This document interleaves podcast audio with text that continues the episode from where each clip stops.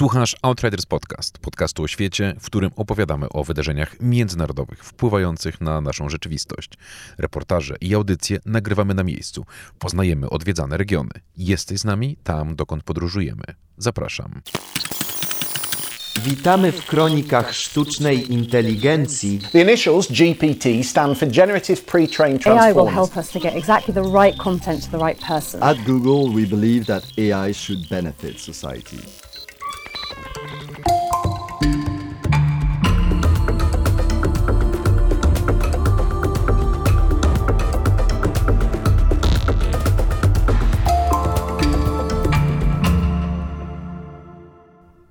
A w tym odcinku naprawdę jesteś z nami. Ja jestem na stacji benzynowej, gdzieś w okolicach Połtawy, bo rozpoczynają się prace nad naszym kolejnym projektem interaktywnym, który będzie poświęcony Ukrainie.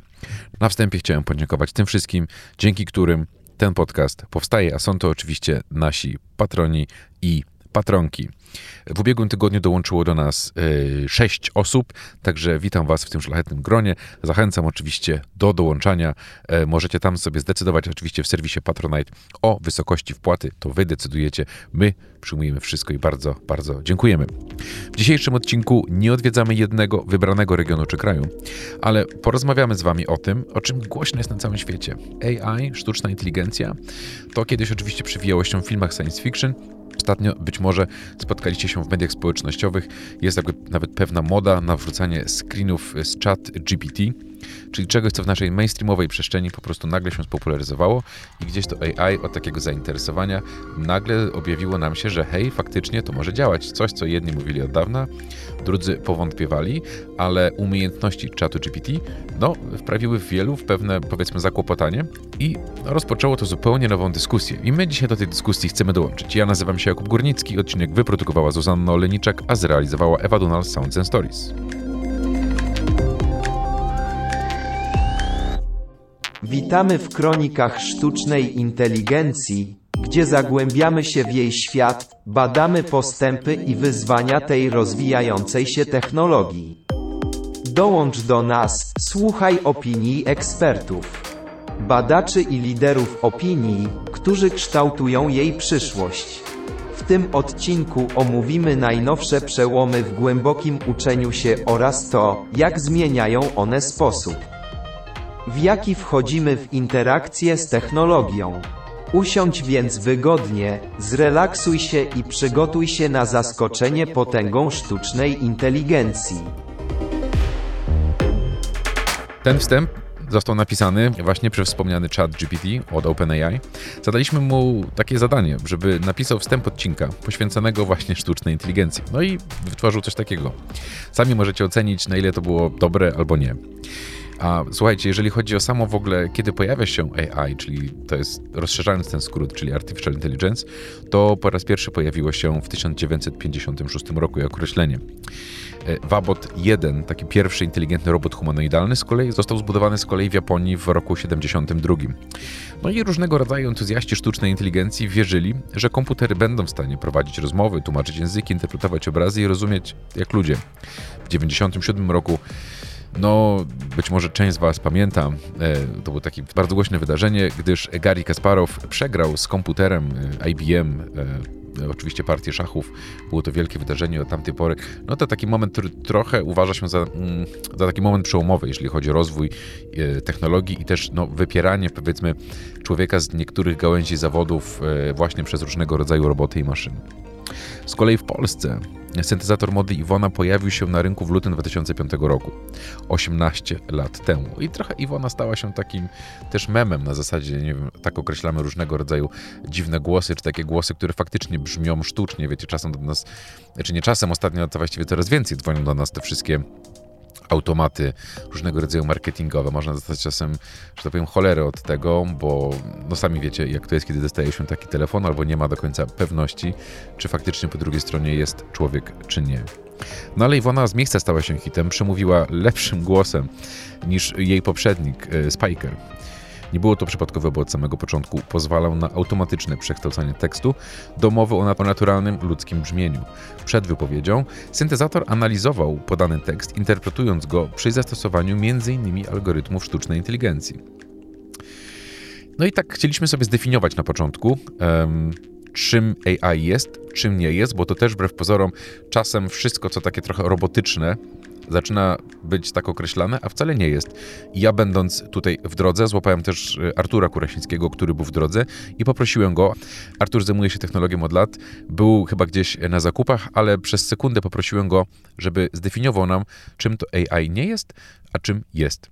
Generatywny AI jest czymś nieprawdopodobnie wzbogacającym nasze życie i to może się o tym przekazać, przekonać każdy, kto po prostu weźmie, odpali sobie chat GPT, albo wejdzie na stronę da, e, Discorda i pobawi się trochę Mid Journey.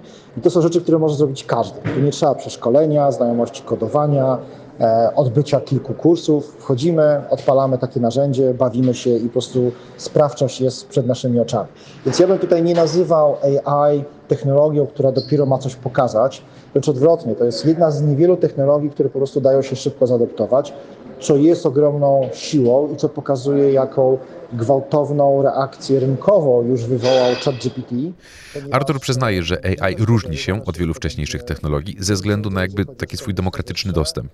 Jak tłumaczy, każdy człowiek ma możliwość skorzystania i zastosowania AI w praktyce. W przeciwieństwie do buzzwordów typu Web3, kryptowaluty, E, czy blockchain, które, czyli technologie, które oczywiście mają też jakieś realne zastosowanie, ale w większości wypadków były one sprzedawane jako coś nieprawdopodobnie nam potrzebnego, istotnego i niesamowicie wartościowego, podczas gdy szary klient, przeciętny Kowalski nie bardzo miał możliwość zrozumienia, tym bardziej zastosowania w praktyce tych przykładów. Jest bardzo dużą zmyłką nazywanie modeli tego rodzaju sztuczną inteligencją, bo tej inteligencji tutaj za dużo nie ma, ale... Gosia Fraser to dziennikarka specjalizująca się w zagadnieniach prywatności i cyberbezpieczeństwa, autorka pierwszego w Polsce podcastu o filozofii technologii Texpresso Cafe, tłumaczy nam i przybliża również kwestie związane ze sztuczną inteligencją. W obiegowym rozumieniu sztuczna inteligencja to jest taka czarna skrzynka, która mm, uczy się różnych rzeczy, ma zdolność samodzielnego wnioskowania, oceny niekiedy i produkowania e, wniosków bądź treści, bądź różnorakich kombinacji wcześniej wytrenowanych, wyuczonych przez siebie materiałów.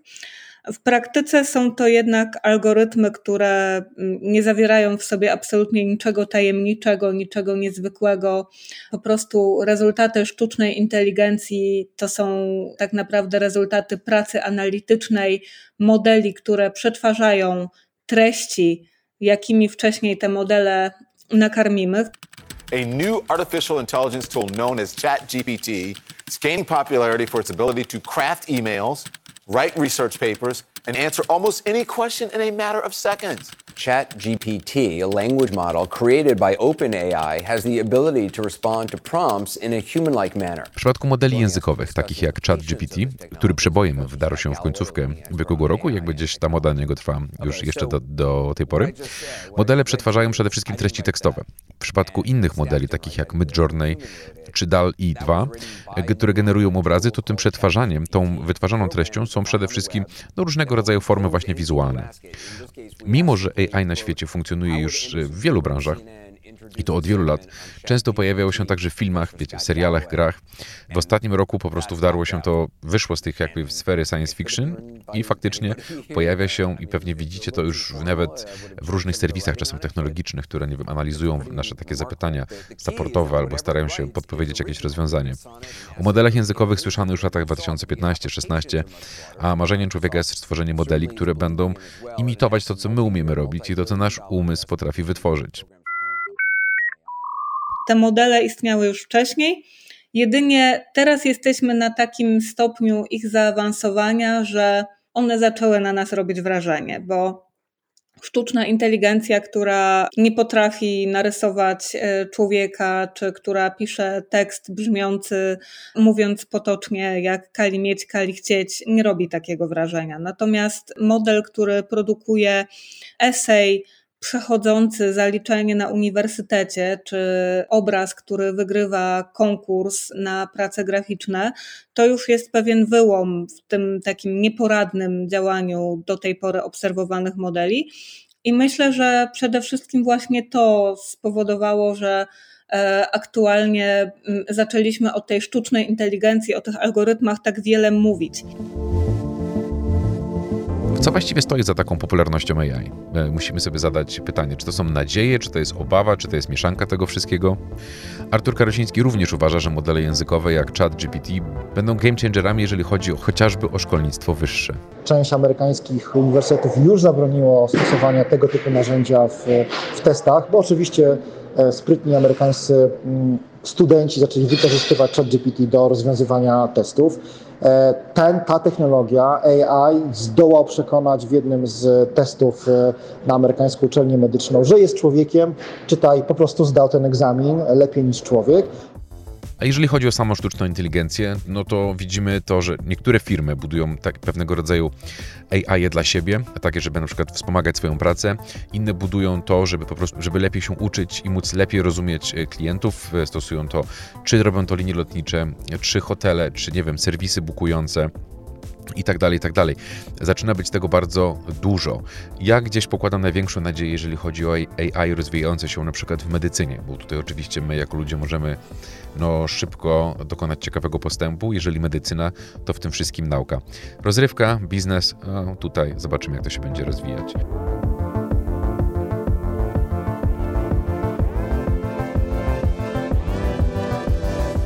Na początku grudnia obrazy generowane przez sztuczną inteligencję zaczęły pojawiać się na stronie głównej ArtStation, serwisu uważanego za jedną z najważniejszych platform internetowych dla profesjonalnych artystów, zwłaszcza tych pracujących w mediach, filmie i grach wideo. Członkowie tej społeczności internetowej rozpoczęli chwilę później szeroko zakrojony bunt przeciwko tej platformie, przesyłając do swoich portfolio No AI Art. Artyści potępili obecność obrazów generowanych przez sztuczną inteligencję na ArtStation, twierdząc, że podważa to umiejętności i wysiłek włożony w tworzenie ich sztuki. Zmusili platformę do zaktualizowania warunków swoich usług oraz zmiany FAQ, czyli pytań. Niektórzy zagrozili, że usuną swoje profile całkowicie z serwisu. Gosia Wraser zwraca uwagę, że praca artystów jest wykorzystywana do nauki sztucznej inteligencji. Ja tu widzę dwa aspekty. Pierwszy z nich to jest to, że ich praca jest wykorzystywana, ale nie tak, jak oni by tego chcieli. Mianowicie ich praca jest wykorzystywana przede wszystkim jako materiał treningowy dla algorytmów. Kiedy wejdziemy sobie e, na Discorda Midjourney i zadamy temu modelowi do stworzenia grafikę, która stylem przypomina malarstwo Van Gogha, dostaniemy rezultat, który stylem przypomina malarstwo Van Gogha. Kiedy wpiszemy jakieś inne znane nazwisko ze świata sztuki, również tej sztuki współczesnej, dostaniemy rezultat przypominający dzieła tej artystki czy tego artysty.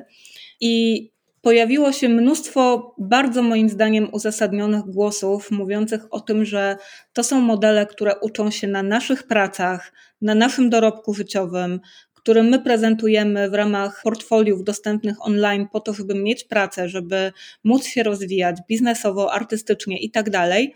A wszystko to trafiło do gigantycznej bazy danych Lion 5B, tak się nazywa ta e, baza i jest to konsumowane w ramach danych treningowych przez algorytmy. Algorytmy tworzą sztukę, która przypomina wyglądem dzieła ludzi z reputacją, z renomą, dla wielu kanoniczny dorobek ludzkości. I robi to w ułamku sekundy, za darmo i dla każdego, ucząc się z prac innych, tym samym naruszając w ogromnym stopniu prawo autorskie. Myślę, że tutaj będą wielkie wyzwania. Być może część z Was w ostatnim czasie no, wrzuciła swoje zdjęcie właśnie do jednego z takich serwisów, i który generował parę różnych przeróbek i nawet może ustawialiście to sobie jako zdjęcia profilowe. No więc sami widzicie. E, sami możecie ocenić, na ile Wam się to podobało, na ile nie, ale też zastanówcie się przez chwilę, jakie to faktycznie może mieć dalsze reperkusje. Bardzo często ja się spotykam z komentarzem, no ale przecież znane nazwiska, wielcy artyści się obronią, tak? I oni na pewno przetrwają na rynku, bo ich praca na pewno będzie odróżnialna w stosunku do tej generowanej przez algorytmy, da, da, da, da, da i tak dalej. Nie tu nie chodzi o te znane nazwiska, tu chodzi o tych, którzy chcą zacząć w branży, którzy marzyli całe życie, żeby się rozwijać graficznie, pracować i tak dalej. Ten próg wejścia w branżę, on się stanie dla bardzo wielu osób niedosiężny. Będziemy mieli do czynienia z dalszym pogłębianiem się nierówności, bo ostatnie badania przeprowadzone przez Massachusetts Institute of Technology wykazały, że robotyzacja i automatyzacja nie tyle te nierówności społeczno-ekonomiczne w USA pogłębiły, co w wielu grupach wywołały, bo po prostu właśnie próg wejścia do pracy mm, przestał być w cudzysłowie opłacalny dla przedsiębiorcy, a dla pracownika nieosiągalny. Sztuczna inteligencja może wpłynąć nie tylko na rynek osób zajmujących się grafiką. Google już teraz dysponuje narzędziem systemu sztucznej inteligencji i może generować muzykę w dowolnym gatunku, biorąc pod uwagę wyłącznie sam tekst. Ale firma, obawiając się ryzyka, nie ma na razie planów jej jakby opublikowania. System nazywa się Musicalem i nie jest to pierwsze tego rodzaju narzędzie. Wcześniejsze, z powodu ograniczeń technologicznych, nie odwzorowywały złożonej kompozycji. Musicalem został przeszkolony na zbiorze danych zawierających ponad 280 tysięcy godzin muzyki, żeby nauczyć się generować piosenki spójne do szczegółowych opisów, przykład zawierające hasła berlińskie techno, lata 90., głęboki bas, albo jakkolwiek byście sobie to zdefiniowali.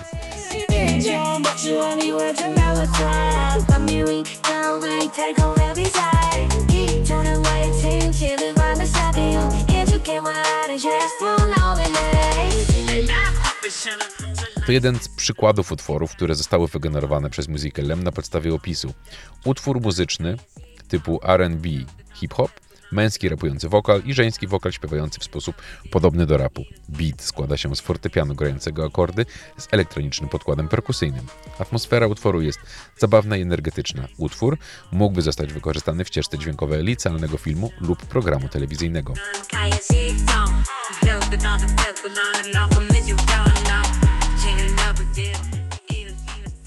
Right now, AI technology has reached a point where it's become like the Michael Jordan of game journalism. I think, yes, some journalists will be replaced by robots, but not many of them. We could use algorithms to help us find news faster and break news faster. Dziennikarska branża od wielu lat korzysta już ze wsparcia, może nie tyle co sztucznej inteligencji, co jakieś formy automatyzacji. No i zresztą powiem szczerze, w naszej branży też dużo się mówi o tym, że niektóre dziedziny mogą e, być tyle zastąpione, co no, w pewnym sensie wyparte. Na przykład już są media na świecie, którym jakaś forma AI pomaga w pracy. Tworzy na przykład skróty z wydarzeń sportowych, albo mm, jak sobie spojrzycie na wszelkiego typu relacje na żywo, no to one już mogą być tak pisane. To będzie kto strzelił gola, podanie e, i tak dalej, i tak dalej. AI może także analizować bazy danych i wysyłać nam, dziennikarzom, alerty, gdy z danych wyłoni się jakieś, nie wiem, wiecie, anomalia, coś takiego. Ja tutaj upatruję spore szanse, jeżeli chodzi na o wsparcie, w szczególności właśnie tego procesu researcherskiego i wyszukiwania różnego rodzaju e, rzeczy, które potem mogą e, pomóc po prostu w tworzeniu historii. Monika Borycka, trend researcherka i analityczka innowacji, w tym sztucznej inteligencji, zwraca uwagę, że ostatni rozwój narzędzi AI zaskoczył ją pod kątem językowym. Dotychczas działające narzędzie, posługujące się przede wszystkim językiem angielskim, zostało rozbudowane o kolejne języki narodowe. Ja przyznam się szczerze, że korzystałam z kilku narzędzi dotyczących sztucznej inteligencji, chociażby dla rynku medialnego i one wszystkie miały zawsze problemy y, z językami narodowymi, tak? To znaczy najczęściej one były y, dostępne w, językach, w języku angielskim na przykład. W tym momencie ta bariera praktycznie zniknęła. Byłam zdziwiona, że, że chat GPT się kompletnie nie wykłada na, na właśnie języku polskim i wprawdzie no oczywiście nie odczyta ironii i pewnego, pewnych konstrukcji metaforycznych, ale jest w stanie całkiem fajnie nas obsłużyć w tym, w tym obszarze.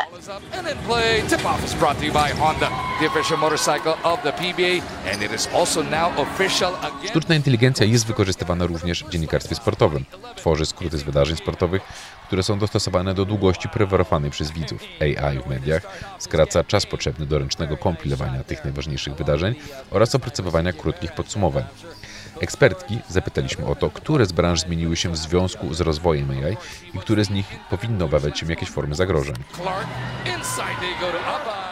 chciałam zaryzykować nawet takie stwierdzenie, że nie sądzę, że zostanie jakaś branża, której to przyspieszenie w rozwoju sztucznej inteligencji nie dotknie. Myślę, że będziemy musieli wszyscy, niezależnie od tego, jaki zawód wykonujemy, wkrótce przyzwyczaić się do tego, że mamy to potężne narzędzie i nauczyć się po prostu z nim pracować bądź współpracować, jak chcą y, niektórzy. Są takie opinie, że będzie to kolejna duża rewolucja y, na skalę pojawienia się internetu bądź pojawienia się mediów społecznościowych. Ja tutaj czytam troszkę to szerzej. Myślę, że to nie będzie opierało się tylko o sztuczną inteligencję, ale w ogóle o szereg nowych usług i narzędzi, które mm, no, będą tworzyły tą nową iterację internetu. Gosia Fracer jest spokojna, jeżeli chodzi o wpływ AI. Szczerze mówiąc, to patrząc na to, jak obecnie działają te modele, jeżeli będziemy zachowywali się rozsądnie, to żadna branża nie straci. Z tego względu, że jeżeli chodzi o w cudzysłowie zatrudnienie sztucznej inteligencji, algorytmów w dziennikarstwie, tak, oczywiście mamy takie przypadki, Agencja Associated Press stosuje algorytmy do tworzenia prostych komunikatów, które po prostu w zasadzie skupiają się tylko i wyłącznie na uszeregowaniu i podaniu czytelnikowi pewnych danych. Dlaczego sztuczna inteligencja nie zagrozi dziennikarstwu? Dlatego, że nie odróżnia prawdy od fałszu. I jakkolwiek my możemy chcieć pytać e, chat GPT albo inne boty, o to, żeby znalazły dla nas treści na zadany temat, my nie mamy absolutnie żadnej gwarancji, że te rzeczy, które dostaniemy jako zwrotkę, tak? czyli to, co dostajemy na przykład, kiedy wpiszemy zapytanie do wyszukiwarki Google'a czy, czy Microsoftu, nie wiemy, czy to, co nam poda ChatGPT, będzie prawdziwe w sensie takim po prostu logicznym albo faktograficznym. Dlatego zastosowanie tych modeli w dziennikarstwie to jest jeszcze długa droga, bo zanim one nauczą się, o ile one będą zdolne się nauczyć bez ciągłego nadzoru człowieka, poruszać się w takim terenie, gdzie ten fałsz jest praktycznie eliminowany z odpowiedzi, no to minie trochę czasu. Jeżeli chodzi o nas, o Outriders, no to my raczej, jeśli chodzi o samą sztuczną inteligencję, to ją obserwujemy. Czasem korzystamy z narzędzi, które wiemy, że mają takie elementy wbudowane. Choć są to może bardziej takie rzeczy związane z machine learningiem i przynajmniej widzimy zapewnienia twórców, że ta sztuczna inteligencja jest gdzieś tam rozwijana. Chociażby w takim prostym narzędziu jak Feedly, które używamy do tego, żeby y, skanować i wybierać tematy do magazynu. A od listopada 2022 roku serwis technologiczny CNET korzystał z bota opartego o sztuczną inteligencję, który generował dla redakcji teksty poświęcone tematyce finansowej. Informacje o tym nie były komunikowane publicznie aż do stycznia tego roku. Okazało się, że teksty były podpisywane jako CNET Money Staff, co dla nas może być zrozumiałe jako hasło po prostu redakcja. To sama redakcja pochwaliła się tym działaniem, na co no, spada na nią lawina krytyki zarzuconej m.in. brak etyki, a także zbyt niewidoczne oznaczanie treści generowanych przez bota, nieinformujące, iż nie pisał ich człowiek. This is not a situation where robots are going to be replacing what journalists do. The bigger question is how do we deploy machine learning to actually make us better journalists? I tutaj dochodzimy do takiego punktu, w którym e, sztuczna inteligencja, a także właściwie nie ona sama, tylko to, do czego ona może zostać stworzona, jest i będzie chyba największym wyzwaniem, jeśli chodzi o, o wszelkiego różnego rodzaju formy dezinformacji. Mogą to być generowane filmy. Na początku wojny stworzono mm, bardzo dobrego fejka, na przykład z prezydentem Ukrainy, Zełańskim, który nawoływał do poddania się. To wideo szybko oczywiście jest fakt i zdebankowane. Już tak szybko się nie rozchodziło, ale no musimy być wyczuleni na różnego rodzaju takie idealne podróbki, które będą manipulować naszą przestrzenią dookoła. I z tym zgadza się Gosia Fraser, która uważa, że ChatGPT i podobne do niego modele to nowe narzędzia do możliwej dezinformacji i tworzenia fake newsów. Generacja wszelkiego rodzaju treści, które mogą zostać wykorzystane w ramach innych operacji informacyjnych. Przede wszystkim dlatego, że one pozwalają na generowanie takich tekstów z niesamowitą szybkością. I w przeciwieństwie do dziennikarstwa, czy w przeciwieństwie do zapytań, w których e, my chcemy otrzymać treść, zgodną z prawdą, która częściowo wykracza poza na, nasz stan wiedzy. Tak? W przypadku wyszukiwarek, jak twierdzi Fraser, założeniem jest zapytanie o coś, czego użytkownik nie wie, czego chce się dowiedzieć i o czym chce, żeby ten model mu to przybliżył. Inaczej to działa w wypadku AI, które się uczy. Ten aspekt dezinformacyjny, on ma jeszcze jeden wymiar. Mm, dlatego, że jeżeli weźmiemy pod uwagę, że te modele uczą się na treściach, które pobierają z internetu, którymi są po prostu karmione w ramach tego treningu, a to są naprawdę petabajty danych, no to w internecie treści są różne, prawda? I y, nawet jeżeli nie chcemy dezinformować i nie chcemy też dezinformacji otrzymywać w odpowiedzi, to możemy ją otrzymać, bo modele uczą się również na treściach, które są rasistowskie, dyskryminują, utrwalają stereotypy, zawierają liczne uprzedzenia. I to jest wszystko treść, którą jak najbardziej algorytm może nam wypluć. W momencie, kiedy mamy użytkownika nieświadomego istnienia takich rzeczy, no to mamy problem, tak? Bo on po prostu weźmie to, co mu wyrzucił model za prawdę, potraktuje to bez żadnego dystansu, bez żadnej weryfikacji i w tym momencie jakby mamy utwierdzanie takich stereotypach społecznych y, właśnie w dyskryminujących postawach, mamy propagację tez rasistowskich, klasistowskich niejednokrotnie i to jest jak najbardziej też zagrożenie takiej powiedzmy dezinformacji intencjonalnej ze strony modeli. AI to nie tylko ryzyka i zagrożenia, ale także wspomniane wcześniej wsparcie w pracy, techniki, medycyny czy po prostu moderacji. Jak mówi Gosia Fracer, dzięki AI w ogromnym stopniu przyspieszamy również z pracami nad lekami na nowe choroby. Obecnie sztuczna inteligencja jest wykorzystywana do poszukiwania nowych rozwiązań, zarówno w zakresie farmacji i różnych kombinacji substancji chemicznych, które mogą dać nam odpowiedź na leczenie chorób, których obecnie jeszcze nie potrafimy leczyć. I wszystko to jest dzięki mocy obliczeniowej, która jest po prostu dużo szybsza niż praca ludzka, tak? Bo w tym momencie mamy do czynienia z procesami, które przetwarzają e, naprawdę tysiące kombinacji w bardzo krótkim czasie a badania prowadzone przez człowieka e, byłyby tutaj żmudne, trwały e, dekadami wręcz i nie doprowadziły być może do żadnego przełomu. Więc tak, to są te pozytywne zastosowania sztucznej inteligencji. Sztuczna inteligencja wspiera także branżę IT i uzupełnia proces kodowania przez deweloperów, jak wskazuje Monika Borycka z Trendradar. Podobnie jak w kodowaniu. Dziś już mamy narzędzia, też udostępnione chociażby przez OpenAI. Jest takie właśnie narzędzie, które rozwija możliwości GitHuba wykorzystywanego przez deweloperów deweloperów. Ono się nazywa Copilot i jest w stanie e, w 40% e, utworzyć e, we współpracy z deweloperem kod, czyli po prostu deweloper koduje albo wręcz no-koduje, bo mamy już ten cały nurt no-code i sztuczna inteligencja pomaga mu, dopowiada mu 40% tego kodu. AI wspiera branżę muzyczną. Jaguarek, firma, która zajmuje się dostarczaniem muzyki do produkcji telewizyjnych i reklam, korzysta z AI od kilku lat. Przede wszystkim w bibliotekach muzycznych, a także ich muzycznych hitach.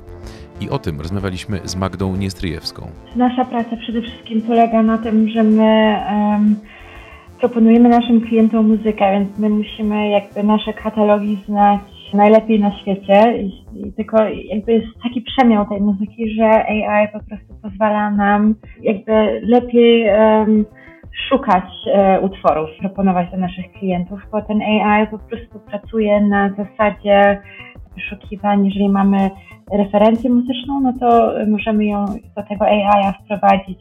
E, znaczy on przede wszystkim analizuje linię melodyczną, on analizuje wokal męski, żeński, wiadomo instrumenty, także na, tej zasadzie e, tak naprawdę. Wiem, że, że ten nasz system akurat jest e, dewelopowany naukowcami w Czechach i tam jest lead w postaci takiego szalonego naukowca, e, który właśnie jest wspomagany przez młodych kompozytorów, którzy jakby jemu podpowiadają i uczą ten system rozpoznawania właśnie instrumentów. Jak będzie wyglądać przyszłość związane z AI? Jakie zadania przed nami? Jak duży wpływ ma już teraz na naszą rzeczywistość i pracę? Artur Kurasiński zwraca uwagę na to, że AI może nas jeszcze zaskoczyć i kolejne zastosowania dopiero pojawią się na rynku. Ponownie mamy mm, pytanie z natury filozoficznej, które głęboko będzie docierało do w jakimś sensie bardzo dotykało tych kwestii związanych z demokracją, polityką, budowaniem społeczeństwa obywatelskiego, bo generowanie fake newsów, bo tworzenie y, bardzo dużej ilości treści, która niekoniecznie musi być neutralna, bo tworzenie mm, deepfake'owych grafik czy wideo z wykorzystaniem właśnie publicznie dostępnych zdjęć, no to są rzeczy, które z tymi realnie już możemy, czy musimy się e, mierzyć. Także AI jest ogromnym skokiem. Niektórzy powiedzą, że to jest y, bardziej ewolucja niż rewolucja pod kątem technologicznym, ale jeżeli chodzi o użytkowanie, jeżeli chodzi o kwestie związane z po prostu wdrożeniem tego, Jest to nieprawdopodobnie zmieniająca naszą już teraz obecnie e, świadomość technologia, a myślę, że kolejne lata pokażą tylko, że tu będzie o wiele więcej zastosowań, których obecnie sobie, z których sobie w ogóle nie zdajemy sprawy. Monika Borycka wskazuje, że rozwój sztucznej inteligencji może paradoksalnie pozwolić nam rozwinąć ludzką kreatywność i skupić się na tym, czego AI nie jest w stanie zrobić, czyli przewidywać. Posługiwanie się tylko i wyłącznie wsparciem sztucznej inteligencji bądź danymi, tak, które ta sztuczna inteligencja nam wypluje, no to jest poleganie na danych, które już były, a nie poleganie na nowych rozwiązaniach, na, na łączeniu na nowo kropek i poszukiwaniu nowych rozwiązań bądź budowaniu nowych światów, które pomagałyby nam te nowe wyzwania, nieznane nam jeszcze wcześniej, rozwiązywać. Więc tutaj widzę takie przekierowanie na ludzką kreatywność, właśnie trochę właśnie paradoksalnie, tak, w kontekście tego pytania, czy maszyny zastąpią nas całkowicie. To był 54. odcinek Outriders Podcast. Na kolejny zapraszamy Was już wkrótce, w przyszłą środę o godzinie 8 rano. Jeśli interesuje Was, co jeszcze wydarzyło się na świecie, zapiszcie się do naszego magazynu. On wychodzi w każdy piątek o godzinie 8 rano. Pracuje nad nim Ania Górnicka oraz Grzegorz Kurek. Ja zachęcam do śledzenia nas w mediach społecznościowych. Tam przez najbliższe 7 do 14 dni będziecie mogli śledzić kulisy powstawania naszego nowego projektu interaktywnego z Ukrainy. Będziemy pracować z miasta Krematorska oraz z jego okolic. Za dziś bardzo serdecznie dziękuję i do usłyszenia.